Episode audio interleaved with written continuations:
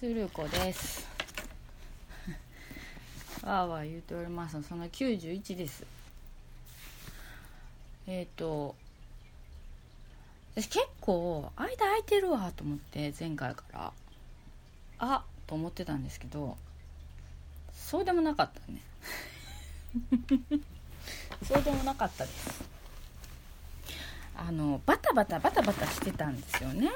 はい。あの毎日なんか忙しかってまあそんな忙しい忙しい言うほどのことないやんっていう感じなのかもしれないんですけど私にとっては相当忙しいっていうかなんかバタバタバタバタするなと思っててでもなんかもう結構いっぱいいっぱいな感じで毎日暮らしてたんで毎日暮らしてるとまあそのこともないじゃないけどどっちやねんって感じですけどま、まあ、そうなんですけど。はい、別にそんなに間空いてるわけでもなかった、まあ、大体1ヶ月前ぐらいですね。はい。というわけでその91を始めます。これね一応ネタいつも言いますけどネタ的なものをこうちょろちょろっとこうちょっとメモってるんですけどあのそのメモが飛びましたから 何もない。何もない状態から話していかないからなんですよ。はい 別に何もないなら喋らんでいいやんって思うでしょ？それがねそういうわけにはいかないんですよ。もうねこれね何年もやってるでしょ？なかなかそういうわけにもいかないんですよ。はい。はい。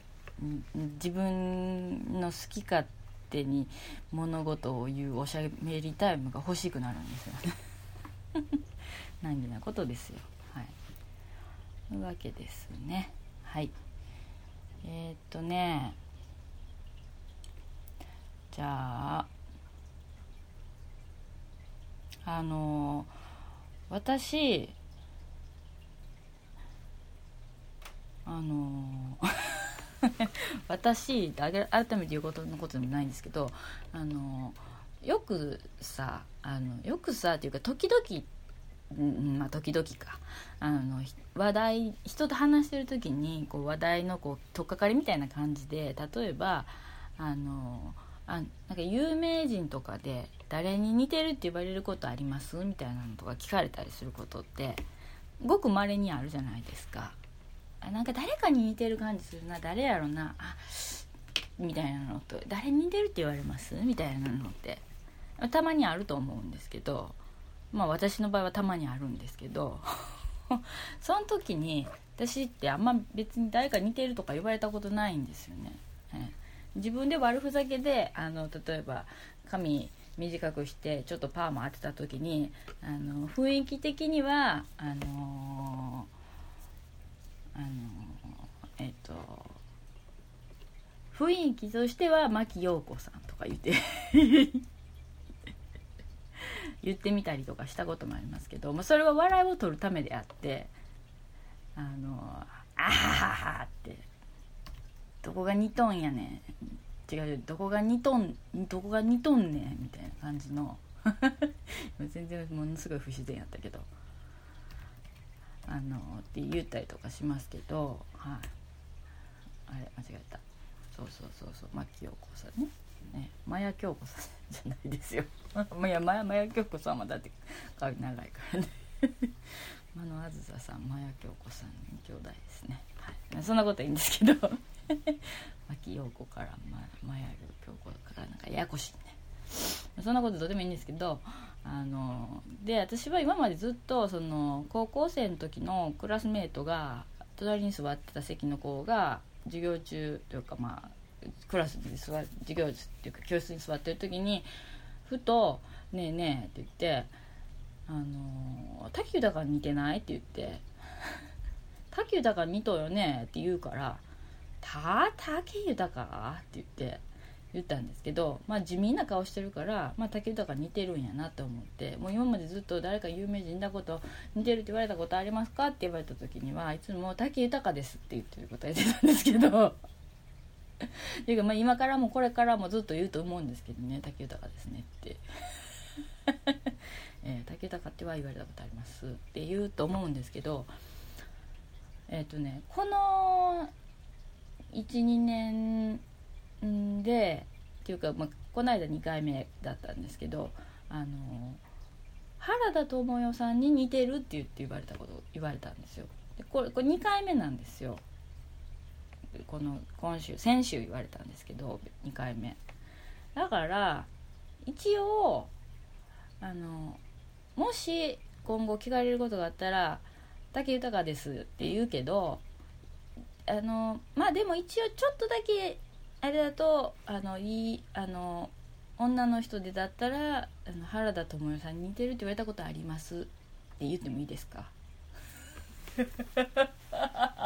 言っても言ってもいいですか？はい。一応ね一応よ。うん。あの積極的には言っていかないですよそんなおこがましいことはね。はい。だけど一応2回言われたからやっぱ一応2回目言われたからいいかなと思ってちょっと自分にそういう許可出してもいいかなと思ってて。はい。でその話の取っかかりっていうについてたんですけどね。あのよくねあの昔からなんかこう,、ん、こう外国はどうなんか知んないんですけどあの、まあ、最人によるんかもしれないしあれやけどあの人の女の人の年齢聞くのちょっと失礼ですよねみたいな事件がある。事件というか事案があるじゃないですか。女の人の年齢聞くの失礼ですよね事案。勝手に事案とか言ってみてるけど。まあなんかまあそういうのってあるじゃないですか。であのー、ねななんかちょっと「あえー、聞いてもいいですか?」みたいな感じになるじゃないですか。私別にその気にしないので割と。あの今までも全然これからも。はい。で私またあの新しくあの今年今年じゃないか今年のまあ今年ですけど今年の今月あのまた無事に一つ年取ったんでね。ええ。怖い。怖い。でも、うんまあ、何が怖いかって言っても怖いんですけど、まあ、年取ったのであの別にその年齢言っても全然あの差し障りはないんですけどで、まあ、別にあの人に聞かれても別にあのあいくつになりましたとかいくつですとか来年いくつですとかあ言うんですけどあのある程度こうやっぱ年配の人とかで大抵えという聞くよね。えと聞くでしょ。えいくつ？とかって言ってあのあなんとかなんぼですって言って言った時にえっ、ー、とじゃあえとは？みたいな。必ずえと聞くことないですか？っていうか7割ぐらいはえと聞くことないですか？えとあ何年？みたいな感じの。それ基準みたいなとこないですか？はい、私の場合はそれのの干支がそのまあね牛とらうたつみ馬羊鳥猿え猿鳥犬いいをこう言っていけば言ってこう指折り数えていっていったらあの全然わかるけどパッと言われた時に自分のその前後とか何個か上が何年かみたいな感じのやつがもうおバカさんだからちょパッと浮かばないんですよね。で馬年でって言って言ってで例えば私より明らかに若い子が私もです馬年ですとかあの私より明らかに年上やなっていう人が馬馬馬ですよって言ったらあ一回り違うんですかね。ぐらいのことは分かりますよ。それぐらいは分かるんですけどおバカさんやけど。だけどあのあじゃああなんとかとか言われてもそっから年であの干支で話を広げてもらってもちょっとついていけない時があってあれどうにかしたいよね。大抵聞く大抵聞くと思うんですっていうもうこの何,、うん、何ヶ月か間でそれが続いてるからかな。なんかそういえばと思って。ちょっと年配の人は必ず例えば昭和でも何年生まれですとか言っても「あえとはじゃあ何ああ」とかって言って。であの「いくつです」とか言ったら「えっとはあじゃあえっとなんとか」とかって言って「ああそれそれあそれの1個前ですとか1個はですみたいな感じとか。ああそっかそっかみたいなとかね。早生まれ遅ああそっかとかああそっかそっかみたいなねとかね。なんかいろいろそういうのあるじゃないですか。あれね結構頻度高いなと思うんですけどどうですか？まあね。ね。で一回り上かなと思ったら二回り上や言われてえ？全然見えへんっていう時もあるあるじゃないですか。で二回り下やとか言われてってなる時もあるじゃないですか。もう私ぐらいの年になってくると結構ね衝撃的ですよね。本当にね。平気で一回り二回り下とか言って言うことになってね。びっくりしたりとかね。まあだから一回り二回り上の人もそうやって思ってはるんやろうなってえー、って言わはったりとかするから。だから私らが平成生まれの子に「え平成何年?」とか言うのと同じですよね。きっとね。昭和何年ですって言ったら「えー、とか言う。50年代？昭和50年？昭和50何年？みたいなのをね1978年ですとかって「えー、70年代の最後の方?」みたいな感じで言われることってあったから今まで。多分きっとそういう感じですよね。なんか年取っていくんやなみたいな。なんかその誕生日を前の前後になんかちょっとあの虫刺されみたいなのができてでそれちょっと痒かったからかいちょっとかき壊したんですよ。そしたらそれねもう全然治らないですね。もうもうね人の名前が出てこないあの物事な物の名前が出てこない。あと勘違いで、えっと、傷が治らない。感覚が鈍ってきてる。でも本当に年取ってきたなっていうのをねじわりじわりと感じますよね。うん、うんまあでも全然別にそんなこと言っても気持ちはまだなんか28ぐらいのままですけどね。え だいぶ厚かましい感じですけどでもさでもさ私あれですよ。この間2人同じ日に2人の人に「あれけえ結婚してるの?」って「結婚してあんの?」って言われるの言うのとあの「全然主婦に見えないよね」って言われる。主婦らしさがないって言われた。どだからまあ格好がちょっとその落ち着きがないとかあの、まあ、格好というか雰囲気がまず落ち着きがないとかはい。あのそもそも主婦らしいことをあまりしてないからあのそういうのがにじみ出ないとか 身についてないから出ないとかとかあのそういうのあるんやと思うんですけどであの帽子が派手だとか服 服装がちょっととかいろいろあるんだと思うんですけどね。ええ。って言われてだからまだまだいけるなと思って自分では。まあ知りませんよ。リップサービスかもしれませんけど俺言われたらさ嬉しくないことはないですよやっぱり。そうやって言われると。ねだからね。あのまああの主婦らしさがないって言う言言は言わはった人はその後あなんそうやなだってそんなあの主婦でそんなピアスいっぱい両耳に開けてる人いてへんもんなっては でねグーの音も出ないですよね。でもまあ最近はねまあ若い人だったらいてるかもしれないけど、まあ、まあ30過ぎてねあのこれはないよねっていう感じかもしれないですよね。そのうちの1個がドクロだったりするであのドクロって言ってしまうとこね。あの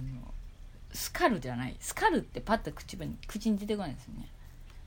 えっとドクロ柄って言ってドクロ柄って好きやからあの昔からそのドクロのモチーフとか好きやったからドクロって言うけどドクロ柄とか言うけどあのちょっとこう何ていうんですか？服屋さんとかちょっとこうアクセサリーとかでこう買い物に行った時とかにこう見てたらあのスカルっていうあスカルです。もスカルモチーフでみたいなこと言われたらあそっか。ドクロじゃなくて今はスカルって言うんだった。とか、今はっていうか、まあ、もうスカルなんですか？英語ではスカルなんですか？やんだけどまああそっか。カルって言わなみたいな感じになるんですけどやっぱりどうしてもドクロって言ってしまう。まあそこでも一つこうちょっとジェネレーションギャップみたいなこと感じますけど、はい、スカル柄。はい、ドクロ柄。シャレ神戸って言ったらもうあれですよねもっともともこうない感じしますよね。でもでもあえてでもワンモチーフの時はねドクロとかシャレ神戸って言いたいでしょ。骸骨とか。今の全部言い方やんって思ったでしょ。スカルっていうとなんかちょっとおしゃれ感があるんかな。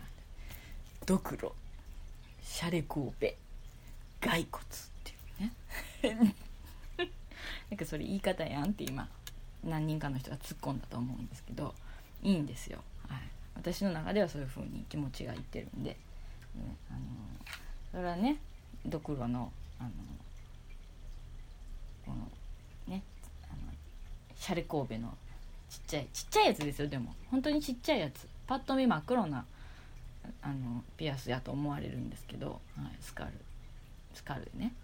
うん、あの骸骨のピアスしてるので。もうねあの30超えた323過ぎたぐらいの時にいい加減にそれやめたらって言われたんですけどでもなんでやめなあかんの？っていう。やめる理由が全く私には理解できないっていうか見当たらないんでっていう感じでずっとつけ続けてるのでこれはもう絶対外さないんですけどお守り代わりみたいなことになってるので、えー、でもね、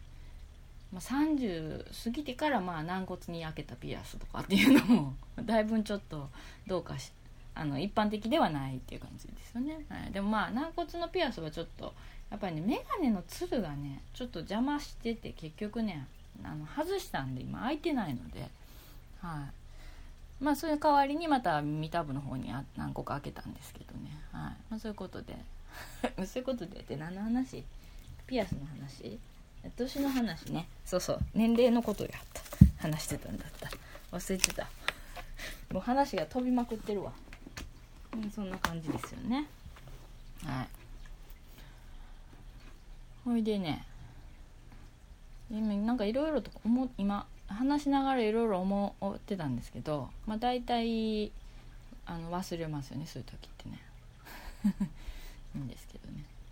えっと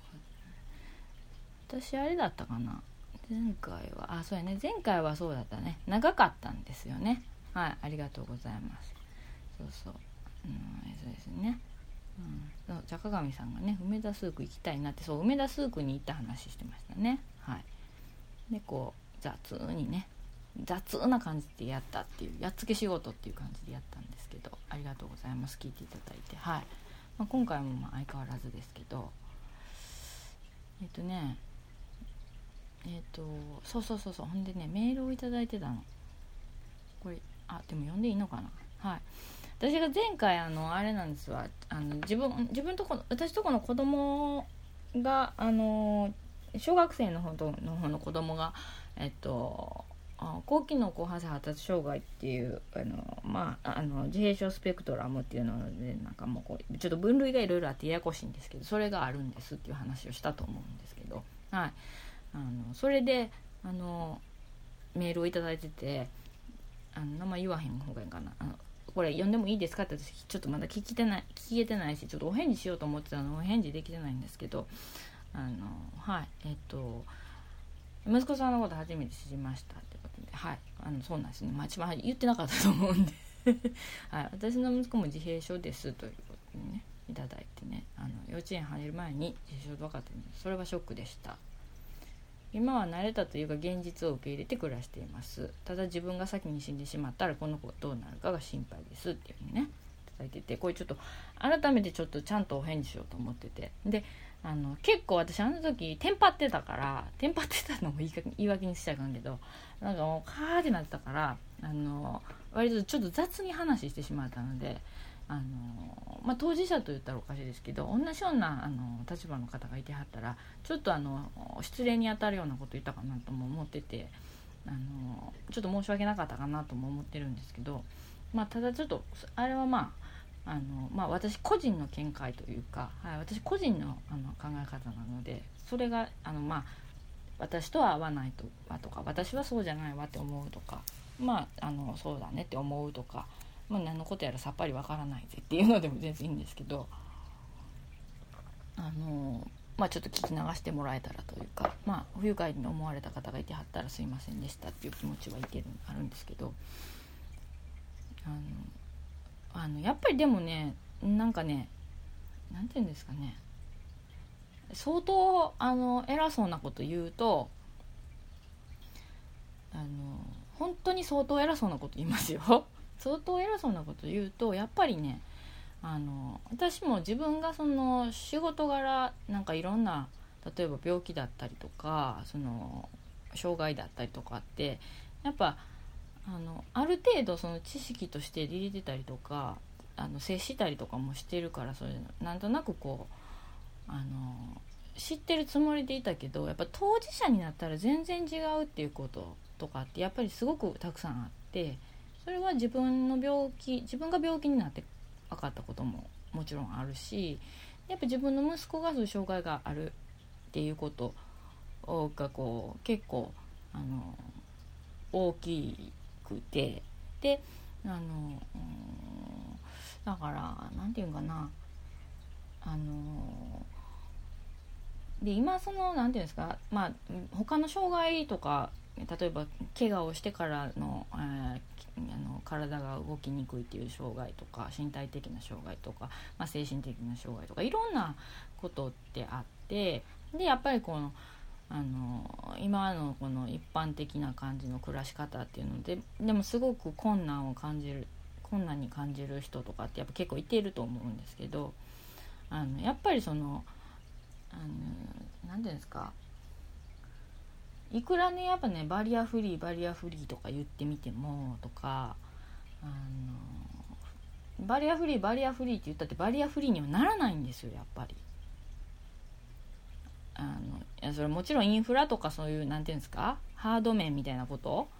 を整備していくのはもちろんなんですよバリアフリーに近づける感じなんですけどその住みよいというか生活しやすい風にするっていうのはもうもちろんなんですけどってもちろんっていうか、まあ、そういう方にどんどんもっとそういう風になっていけばいいなと思って。その特にこうやっぱりあの体とかがしんどいとかあの動きにくいとかそういうので生活しにくいっていうのをあの例えばそれはある意味少数派になっていくじゃないですか。どっちかっていうと少数少数の人たちでしょ？だからやっぱり多数派の人たちの生活にやっぱり様式に合わせたような世の中になってるからあの少数派の人はどうしてもそれが例えばあの階段だったりとかそのエレベーターだったりとかっていう移動とか、普通の道でも危ないんだとかそういうのってやっぱりあの例えば少数派の人に合わせて近づけてくれあのあのが楽なように近づけてくれたらあの多数派だった人が少数派にの方になるってこともやっぱりあるしあの人間いつもかいつもというか必ず置いていくのであの例えば、うんと、道とか階段とかそういう普通に生活していく環境が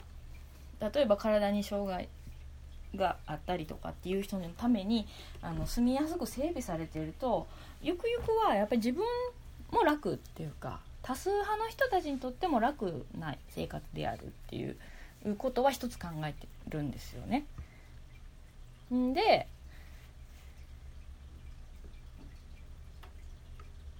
ほんでそれが一つずっと昔から思ってることの一つではあるんですよ。うん、自分も置いていくから多分今なんてことない段差とかなんてことない階段とか坂道がものすごくしんどくなるんやろうなってことを思ったりとかもするからあの、まあ、そうそういうことですよ だからまあそういうバリアフリーっていうそういうのとかなんかグローバルデザインとかいろいろなんかそういうのありますけどなんかまあそれ一緒にしたらあかんのかもしれないけどなんかそういうのあるじゃないですか。だけどまあ大変なそれがなかなか難しい人たちに合わせてその人たちも生活しやすいようにしていってもらうのはもちろんなんですけど全体絶対的にフリーになることってないっていう気がしててやっぱりそこはあの知らないというか知っててもらわないと助けてもらえないっていうのがあるような気がしててで、えっと、知らないから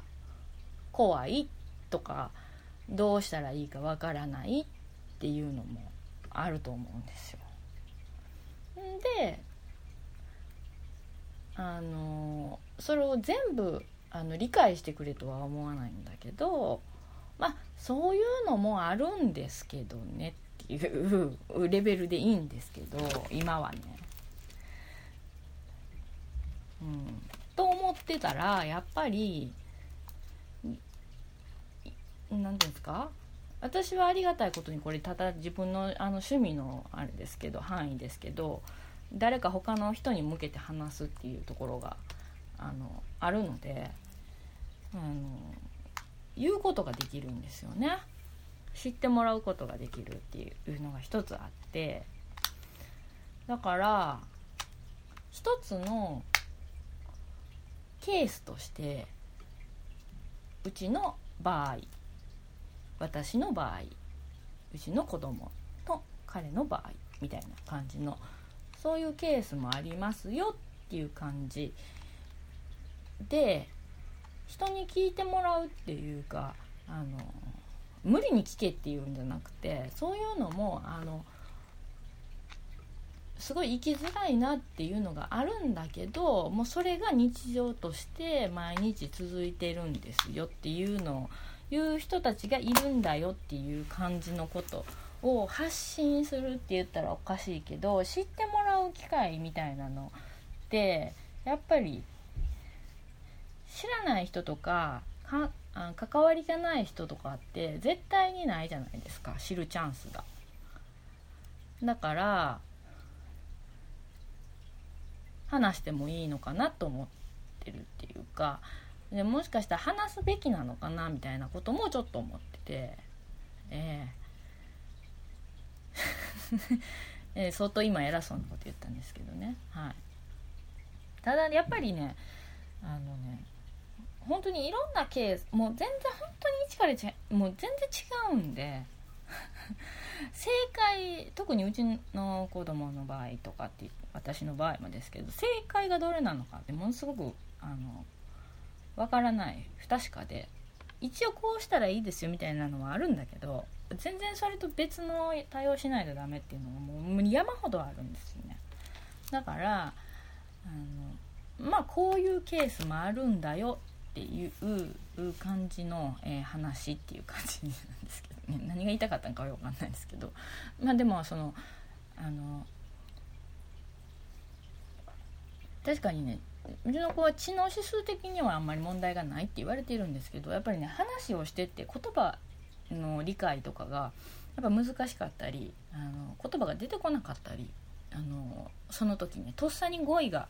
とっさに言葉が出てこないとかイメージが湧かなくてっていうことでコミュニケーションはかなりしんどい時があったりするのでやっぱそうなってくるとあの病院の先生にはやっぱ言われるんですよね。あの必ずちゃんとフォローできる信頼関係があってどんな時にも助けて無条件で助けてくれるっていう人が今はいないと。あのその後の人間形成が難しくなってあの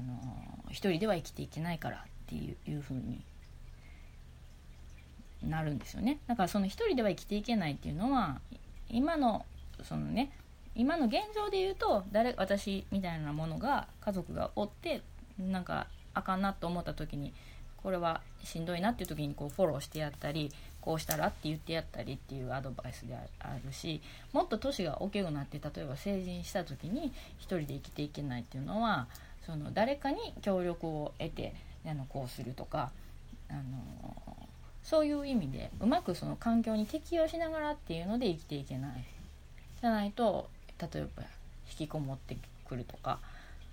で結果としてその生きていくのがしんどくなってくるとかっていうその最悪の方向も考えてのお母さん一人では生きていけないから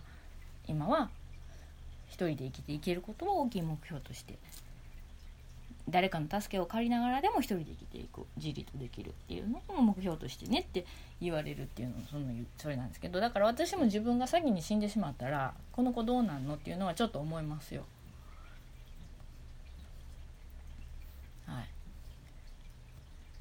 だから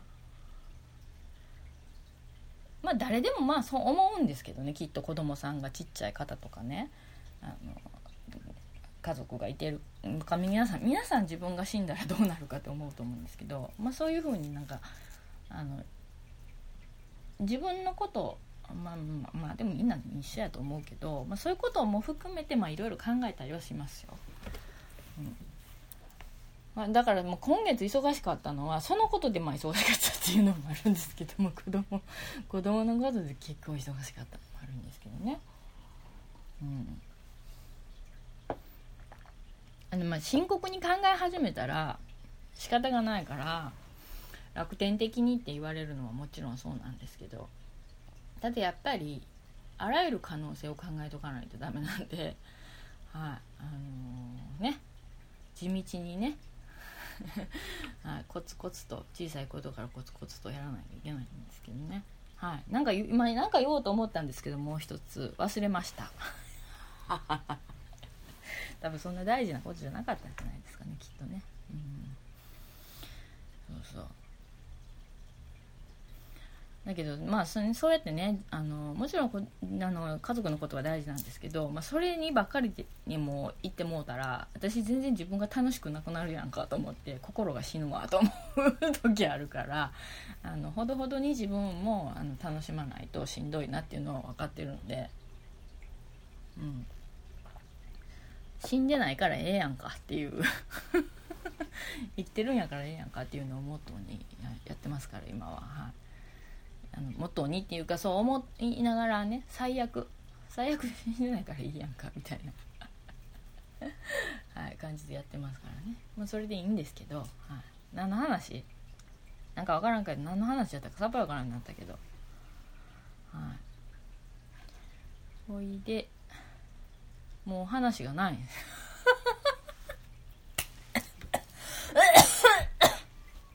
うん話がない。っていうかいやあのねだからその今月忙しかった先月末からまあ今月にかけて割とまあ忙しかったっていうかいろいろ気気ぜわしかったんですけど去年の今頃何しとったんかなと思ったら去年の今頃ってもうとっくにあのあれとっくにって言うとおかしいですけどもうねあれですわ。紅葉とか見に行ってたんですよねこの時期。はい。でさ秋がないでしょ？秋。なんか暑いわって言うとったら急に寒くなるからなんかもうええー、って。秋ってどこでした？みたいな感じになるじゃないですか。実際なってる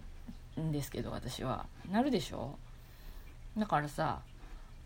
もうなんかそのもうちょっと季節の秋秋の楽しみみたいなのがなんかちょっと微妙な感じでで去年の今頃何してたかって言ってやっぱもう紅葉見に行ってたんですよ。またさっきも言ったね今。さっきも言ったさっきも言った。んでなんか結局コスモスも見に行かれへんかったんですよ。万博公園のコスモス祭り。あのカップルたちをディスる。ディスる？ディスるんが目的じゃないですよ。コスモスを見に行くのが目的ですよ。言うときますけど。はい。で去年は10月の時にはだってさ時代祭りも見に行ってたのにそそのことすら忘れてたし。でえっとそうそうもう紅葉見てたよ。そうそう。なんかあのいろんなとこに紅葉見に行ってるいい感じも行ったしあの毘沙門堂とかも行ってるし。結構行ってるのに今年全然まだ何人にも行ってないんですよ。なんかもう調子狂ってるっていうかあれっていう感じ。でままあでもまだこれからなんですか？やっぱ見頃ぐらい？見頃が始まったぐらい？色づき始めぐらい、まあ、場所によるけどね。だからもうねこうとこ見に行きたいんですよ。自然と触れ合いたいんですけど全然触れ合えてないような気がするんですよね。ねちょっと悔しい。悔しいってことも 悔しいっていうのもどうかと思うけどまあまあねあれですわ。あの道端をこう歩いている道を歩いている、ね、何気なく歩く道ににも季節感を自然の美しさを見いだすみたいなことしとったら全然大丈夫なんやと思いますけどね。はい。まあ、イチョウの並木がいつもあるイチョウの並木が黄色になってきたなとか、はい。あのまあ、ここら辺の木も葉っぱも赤になってきたなとかそういうことですよね。でもまあちょっとね紅葉が見に行けてないのがね。で着物も全然だから着れてなくて忙しくて。でも着物の着付け方忘れてるんちゃうかなって思うんですけど、まあ、でもちょっとあのまたこれからねちょっとまた本気だ本気で もう暑さも和らいだんでね多分着ても大丈夫やと思うんでね着ようと思うんですけどね。うーんまにもうなんか知らん着ぜわしかったわ。なんか言おう思ったんやけど今ふっと。ふっと浮かんでは消え浮かんでは消えしていく感じですよね。うん。そう。何したっけな今月は。何があったかな。ほんま何もなかったな。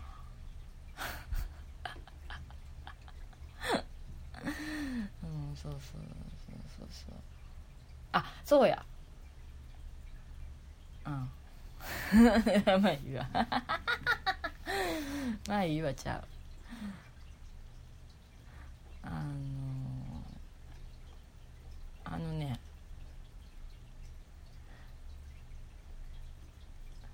そうそうそう。いろいろあのあのさそのその秋秋の話してもいいですか？あの革ジャンレザージャケットっていうか、まあ、革ジャンというか、まあ、レザージャケット。どっちでもいいんですけど革ってさまあん着るじゃないですか。防寒というかね季節が進んだら。あれさでもほんまの冬が来たらあの内側ものすごいぬくくしとかんとめっちゃ寒いことないですか。あの皮が冷えて空気で。冷たーなるでしょ。あそれ私があの質の悪い皮着てるから。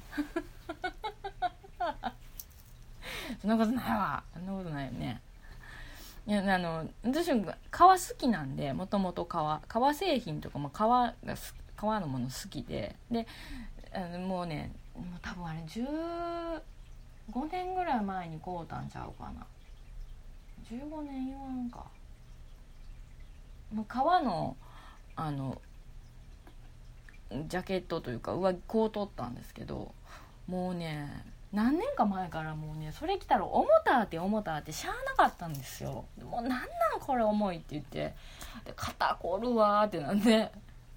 大体年取ってきたなって感じるの服の重さかなと思うんですけど、まあ、実際重い服着とってしんどいからもうあんまり着んようになったんですよ革のその上着をジャケットを。ほんまは着たかったのに。だんだん着れなくなってきて。んで今回ちょっと新しく買い替えたんですよ。革のジャケット。であの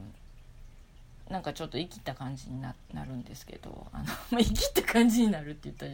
ら他の人に失礼ですけど、まあ、ライダースっぽい感じのやつ着て着て着てたんですけど。あやっぱさ本気で寒い時って寒いよねめっちゃ。レザー。めっちゃ寒い。全然もう冷え冷えしてる。だから秋秋口とかにこうねまだちょっとある程度のこう暖かさもあっても本気じゃない寒さの時に着るには全然いいんですけどちょっと本気の寒さが入ってきたらもうレザーめっちゃ寒い。だからちゃんと中着てレザー着たら違うんやと思うんですけどでレザーの表面が空気でめっちゃ冷やされてヒヤッとするんですね着る時に。私だけですかこれおもとんは。でもこの間なんか美容室にいた時にあのあレザーレザーじゃないですかって言うからそれなんか秋やないからもうなんか秋秋にレザー着たいのに秋やないからなとかって言ってその話してて「ほんまっすわ」って言って「もう冬になって寒いでしょ」って言って「寒い寒い冷たいねん」っていう話になったから「ねえ」って言ってそうちゃんと防寒してレザー着んと冷たい レザーがっていう話になってね外に行ってると、うん、っていうになってね。だからあのそういう話です。だから秋がさないんよあんまり。秋らしい感じが。なんかもう急に冬になった感じがするんやもう。ね。ねじゃないよね。はい。ねじゃないよね。うん。まあほんまにね。そうそう。でもね今年はねうんどうなんですか？あ本当にね暑いか寒いかが分かりにくくて寒いなと思ってあったかい格好して外出たらやっぱ電車とか建物の中に入ったらすごい暑くて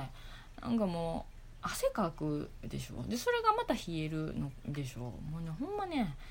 もう訳か分からんようになってきて。いやいやこまめに調節したいだけの話やんって言われると思うんですけど。なるべくそんな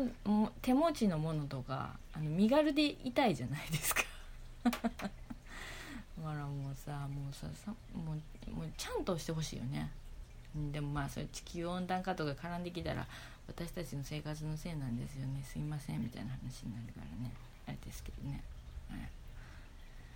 そうですよ。だからアイスコーヒー頼むかコーヒーホットにするか悩む。そう。悩むでしょ。悩む。うん。でまああの新しいもの好きな私としては、えーと、iPhone を、えー、買い替えました。はい。7プラスに。はい。もう私大きい画面じゃないとダメな人なんです。大は小を兼ねる。はい。勝手に。はい、大きいのにしちゃう。大きいのに、ま、前がね6プラスだったんで、はい、もう勢いで自分の心が死にそうっていう。なんかこう気分が上がるようなというか自分の楽しみをなんかしとかないと心が死ぬっていうっていう言い訳を。大体そういう言い訳じみた人生を今まで送ってきてるしうつむきがちな人生なんで、はい、あの整体の先生にも歩く時うつむかないって言われて はい、うつむきがちな人生だったんでって言って言い訳したんですけどいやもううつむかないでください。歩いてる時に足元見ちゃダメ。足元見ちゃダメっていうか足歩いてる時につま先見ちゃダメですよって言われて。やっぱ首の位置がねストレートネックになっててもうあかんって言われて。やっぱねこっから全部あかんようになってくるんですよ全部この強鎖乳突筋っていうのこの首のこの、えーと、耳のところからえっ、ー、とこの、えーと、首のこのここ鎖骨のところにこう耳の後ろのところがこうぐーっと1本1本っていうか両方に1本ずつこうあると思うんですけどちょっとちょっと太いいい感じの筋肉がここがねやっぱりね凝ってくるんですよ。これがこうこれが凝るからあの首とか肩とかも凝ってきてとかとかってあるんでここをねやっぱねほぐさないとダメなんですよ。はい。肩肩こりとか言ってもここが凝ってるんですよね。こうやっぱスマホとかパソコンとかそういうのでこう首の位置がこうグッと前にで頭が重いからこうグッと前に出ちゃうっていうので支えるのにここの筋肉を使うから結局ここの筋肉が疲れてて強鎖乳突筋がだから強鎖乳突筋をのこう伸ばしてストレッチしてあのとかでこうや柔らかくしとかないと血流も悪くなるしとかっていうのでででも姿勢全体が悪くなってくるのでもうダメですって言われてうつむきがちな人生でもうつむいて歩かないようにしてくださいって言われてうつむかないで歩かないようにしてるんですけどえっとで何の話してた？あそうそうそうそう。そうそうそう。言い訳ががましいってことだ。そうそうそうそう。で心が死ぬとか言うて自分のなんかあの自分へのご褒美みたいなことすぐ言う人やから。自分をいたわるのはだ誰も言ってくれんから自分で自分を褒めるとかそういう人だからあかんのんですけど。はい。一番あかんタイプかもしれないですけど。でも実際誰も褒めてくれへんから私が褒めるしかないじゃないですか自分を。誰も褒めてこないからそんなもう自分で自分でさ別にそんな思ってへんけどさいややっぱり多少化粧したら見れるようになるなとか言わんと誰も言わへん言ってくれへんからさ言わなあかんでしょ自分で。自分自分が自分を愛してやらずと誰を愛せるっていうのみたいなことじゃないですか。なんか名言っぽいこと言ってみたけど。だから、うん、まあそれで、まあ、やってるんですけど。だからそれであの iPhone 何の話？もう横道にそれてそれてそれまくったけど結局 iPhone7 プラスに変えましたっていう話ね。そうそう変えたんですよ。でね変えてね使ってたんですけどね。なんかすごい珍しいあのトラブルというかあの動作不良が出て。でそれがねあの決まった時に出るとかじゃなくてあの気が付いたらそれが出るっていうものすごいあの結構珍しいおまけに珍しくてネットとかで調べたりあのアップルの人に聞いてもそういう障害似たようなのはあるけどそういうのはあんまり聞いたことないですねみたいな感じで言われてて3 2回23回。で結局その障害がバッチリ抑えれないから対処のしようがなくてで一応その何ですか？あの、持ってってあの正規だ正規のこの修理のところとかに持ってって相談したりとかしたんですけどその時にいろいろ初期化してみてもらったりとかしてするんやけどあのそれが治ってるかどうかの判定もつかない。で様子見てみてくださいって言ってもし起こったらまた治ってないからこうした方がいいかもとかいう感じで。でもやっぱりそれで1回1回目それ相談に行って症状が出た時にちょうど街中にいてたからあのあ今やと思ってもうバーってアップルのとこにバーって書き込んでいったんやけどもうその時にはすでにあの症状が治ってて 収まっててでそれから何回やってもそれ症状が再現できないからもうちょっととりあえず初期化すかねみたいな感じになって初期化してもらってでデータ戻してってしたけどまた怒ってでもまたやっとるわと思ったけどもこれしゃあないからもうこのまま使おうかなと思ってたんですけどたまたまねあの仕事から帰ってきてそうそうそうそうだからそうです。この間の月が満月が綺麗やなってってか月が綺麗やなと思ってであのセブンプラスではカメラが、まあ、売りみたいなとこあるじゃないですか。だからああと思ってでカメラ使ったろう思ったらそのカメラの標準のアプリカメラアプリがちょっと調子悪かったんですけどね。でやったらその症状が出たんですよ。ああって思って出たと思ってちょうど家の駐車場駐輪場に自転車止めてあのカメラ出したとこやったからああってなってバー家までバー走ってってガッチャーかけて入ってでも家族がいたんで「ちょいこれちょいこれ撮って撮って撮って誰か動画で撮って」って言って 長男にそのあのガーってなってる画面がもう赤いようになってるのを少女撮ってもらって動画で押さえてであの普通のあのこのデジカメのあのカメラの方の動画の撮影もして「あいやよかった症状起こったのが抑えれた」って言うて。次いつその症状が起こるか分かんないんですよ。で結局だからその症状が使ああるからカメラアプリ使われへんくてあの別のカメラアプリをインストールして標準のじゃないやつを使ったりとかもしてるからあの結果的にまた再現する頻度がまた減るっていうのもあってもうどうにもこうにもみたいなことになとたんですけど。んであ症状がこれ抑えれたからっていうので、えっと、サポートのとこに電話してで対応してもらったんですけどそこでも結局あのそのあの症状が出てるやつを見てもらったんですよ。だから今さすげえなと思ったのはあのだから電話でですよ。アップルのサポートの人に電話するでしょ。で電話してあのこれこれこうでって言ったらじゃあ私の方で遠隔操作であの同じ画面見させていただきますからって言って言ってやるんですよ。でえっ？て思うけどまあそういうそう動作でしょ。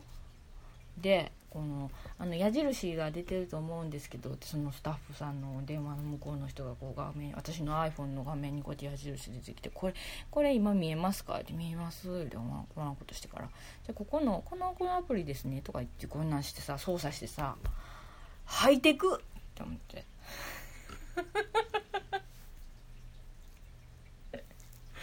いや初めてやったから「ハイテク!」って思ってですげえと思って。で結局そそ向こうの人がなんかいろいろ診断とかちょっとかけてみますねって言ったんですけど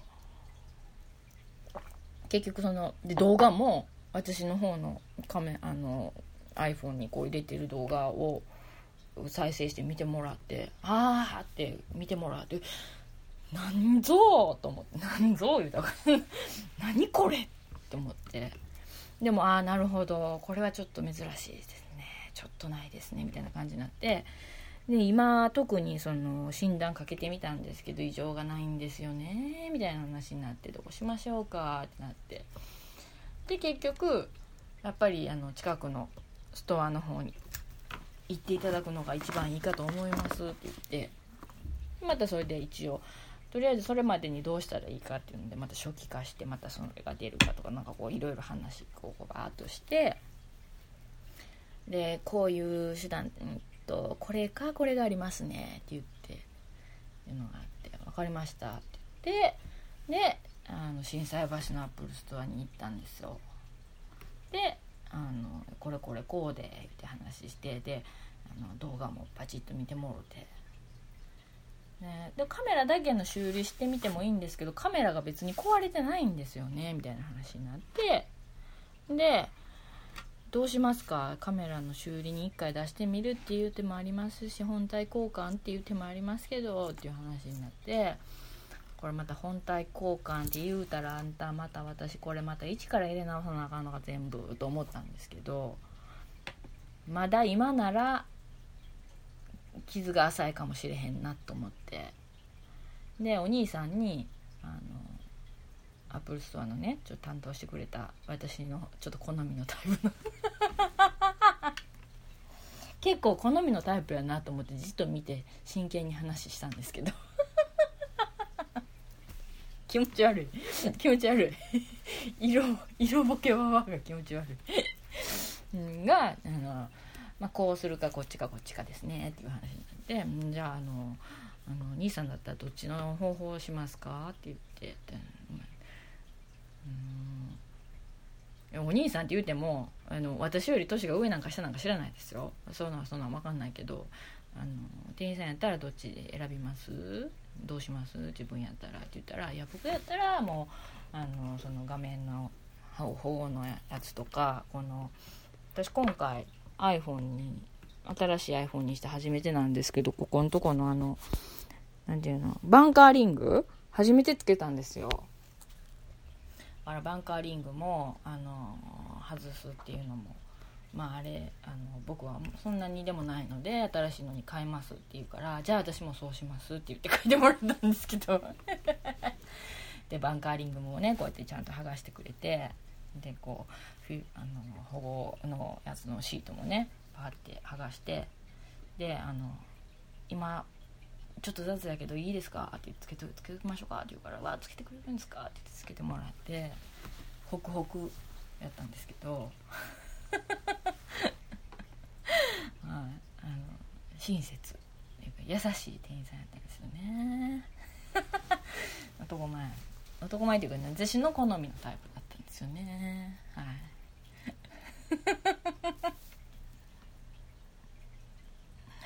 でさでここでちょっと話戻るんですけどあの男の女の人に年聞くの失礼っていう話あるけど女ので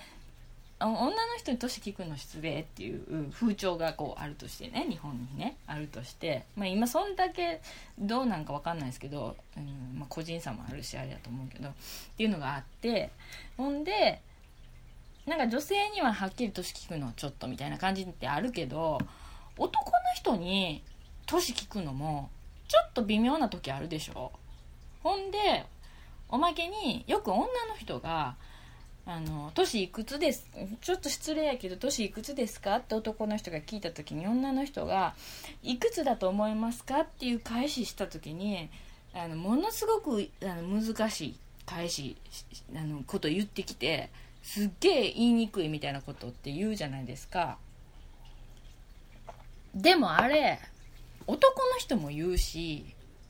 自分いくつだから俺はいくつやと思うって男の人も言うしんで「えいくつですか?」って聞いたら「いくつやと思う?」って男の人も言うでしょあれ でこっちもだからそれ言われたらめっちゃ困るっていうか気使うっていうかあれやからもうああのお互いにその「いくつに見えます?」っていうのあれもう本気にいくつって言われてもいいって思ってる人以外は使ったらあかんことにした方がいいと思う。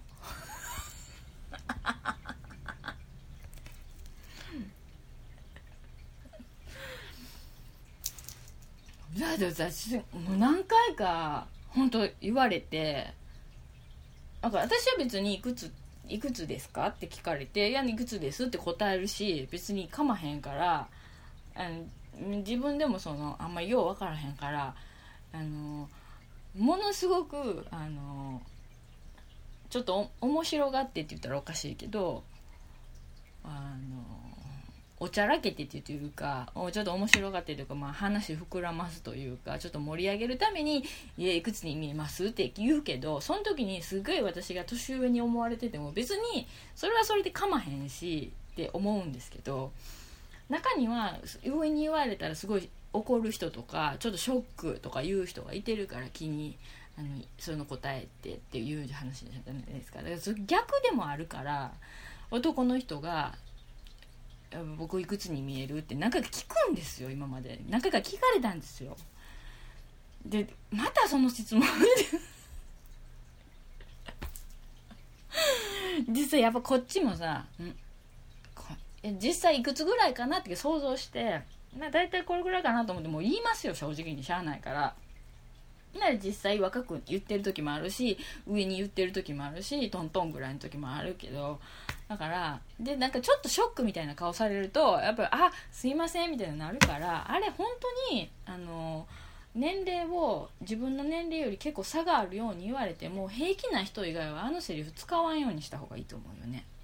禁止禁禁止令出した方がいいよね。怒るとかショック受けるんやという人は言わない。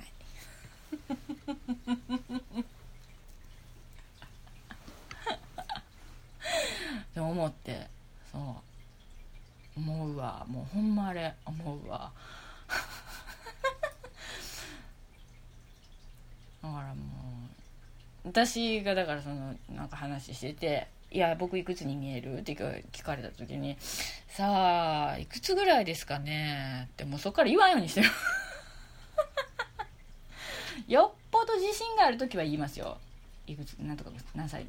何歳ぐらいかな？とか何歳前半かな？とか何十代前半ぐらいみたいなとか言いますけど。もうそれが時は「さあいくつですかね？こればっかりはね」って言いますよ。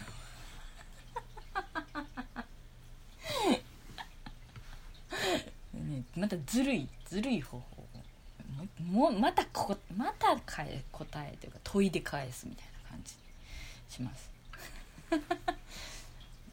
そもそも年やまあまあ聞くか。聞くわな。聞くわ。聞いてしまうわ。それそれ。何の話だっけ？あそうそう。で iPhone の話。で結局それで変えてもらったんで、えっと、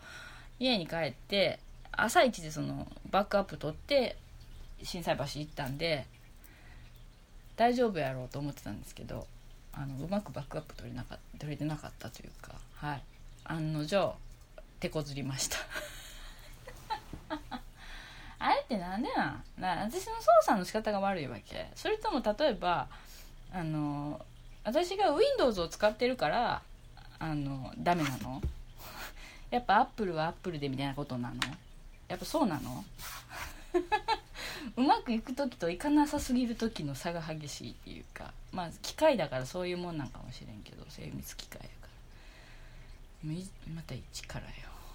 1からよって言ったけど1からっていうわけじゃないけど2からぐらい。設定を。2ぐらいからまたやりましてまだまだちょっと完璧ではないですね。もう修理出したというか交換する前完璧にはとか同じようにはなってないんですけど、はい、でもまあねこれでとりあえずちょっと様子見てはい。やっぱりね初期ロットはちょっとやっぱりしんどいかもしれないですね。まあでもまあすごい珍しいすごい珍しいっていうかあのこれは聞いたことないですねってかああこんなんなるんすかって。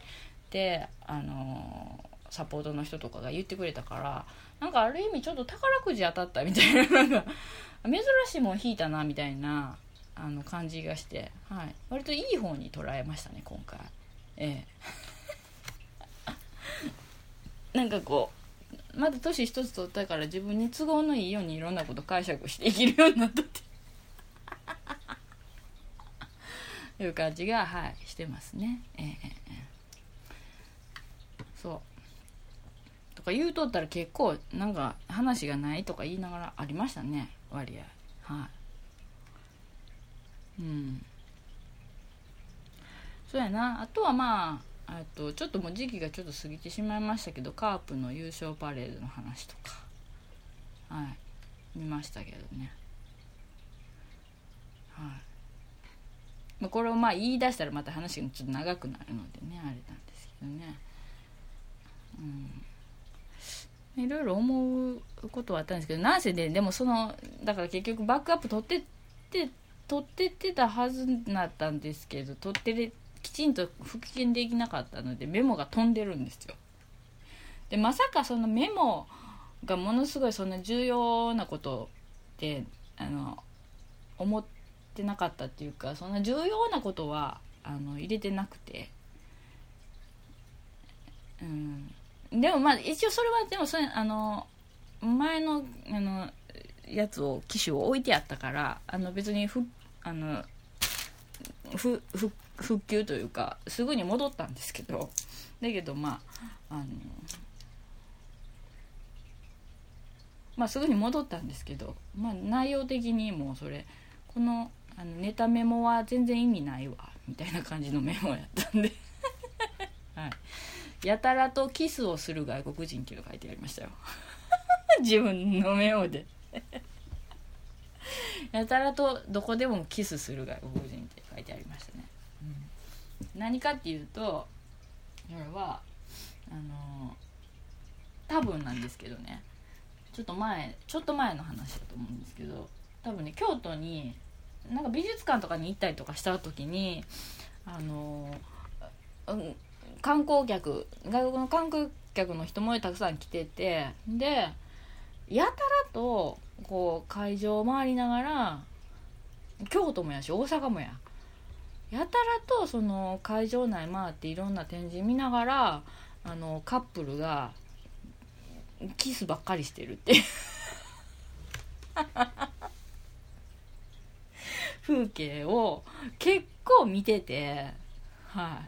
い。なんかあの一人で寂しく行って一人寂しく言ってる私の悲願だ心がそうさせたのかどうか知りませんよ。別に私は一人寂しく言ってるとは思ってないけどよ。なんか深層心理の中でね、えー、なんかちょっとチって思ってたんかもしれないですけどあのなんですか。やたらとこうカップルでこう回っててこう2人でずっと並んで一緒に仲良くねこう歩きながら途中でチュッて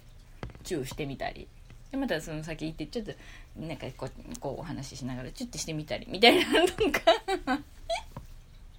なんか女の人がずっとその一つの展示見てるところに後ろからあの他の回ってきてた男の人がこう意識やってきて戻ってきてかなんかででなんかこうちょこちょこっと話してチュッてするとかっていうのを割とよう見てたんですよ。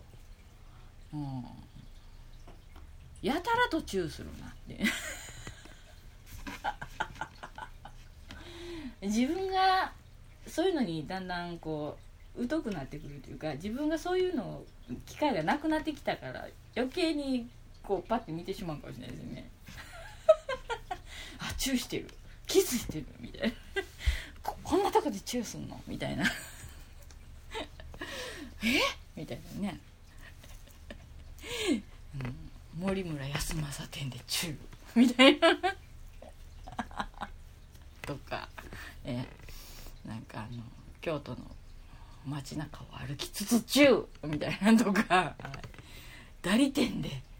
展示を見ながらキス？みたいなってね思ってたんで多分その時に、えー、やたらとキスをする男女あの外国の観光客観光のカップルって書いてあると思うんですよね。そういうことをね、はい、多分そうそのそれをなんか話そうとしてたのかもしれないですけど、まあ、結局今話しましたけどね。はい。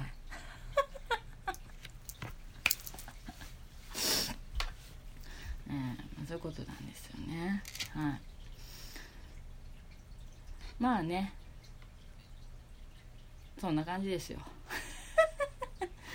まあ、あとはまあちょっとちょこちょこちょこ体の不調がねやっぱあってね。でもこれはもう本当にねあのー、分かんないから っていうような不調なので、はい、病院に行っても様子見ようねとか、はい、薬のあの家庭に飲んで様子見るとかいう感じにしてるんですけど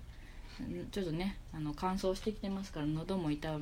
くなってきましたからまあでもまあ私は別にそんなプロじゃないから喉をものすごく気使ってるわけではないのでお酒も飲んでますしはい。あのちょっと咳も出たりしてますのでなんかインフルエンザが急急激に増えてるらしいんで皆さん気をつけてくださいね。あのうがい手洗い。昨日なんかあれですよ。テレビのニュースコーナーで天気予報コーナーで言ってましたよ。ブクブクうがいを15秒ガラガラうがいを15秒の計30秒するといいですって言って。はい。まあかかる時はかかりますからね。しゃあないですよね。予防接種しててもかかるしね。かかる時はかかるで養生しましょう。はい。ねひどくならないようにね気をつけましょう。まあその他もろもろねあの寒くなりましたからなんせ。で日中の寒暖差がほら激しいからね。俺は気をつけないとダメなパターンです。ダメなパターンですって。はい。なんで。あなんかちょっとこうまた一人で好き勝手なこと言ってあの一人であの大笑いしたからちょっとまたなんか少し気分が晴れたというかえ。なんかなんかやっぱ月一でやっとかんとなんかやなあなってちゃんとややれてないわみたいな感じもするっていう。本当に自己満足だけの感じですけどはい。今回のわわ言うております。その91はこれで終わりです。はい。ありがとうございました。もうこれもノー編集でもそのまま流すのですいませんけどそこのとこよろしく。お願いします。はい。というわけでえ長い時間お付き合いありがとうございました。はい。また次回。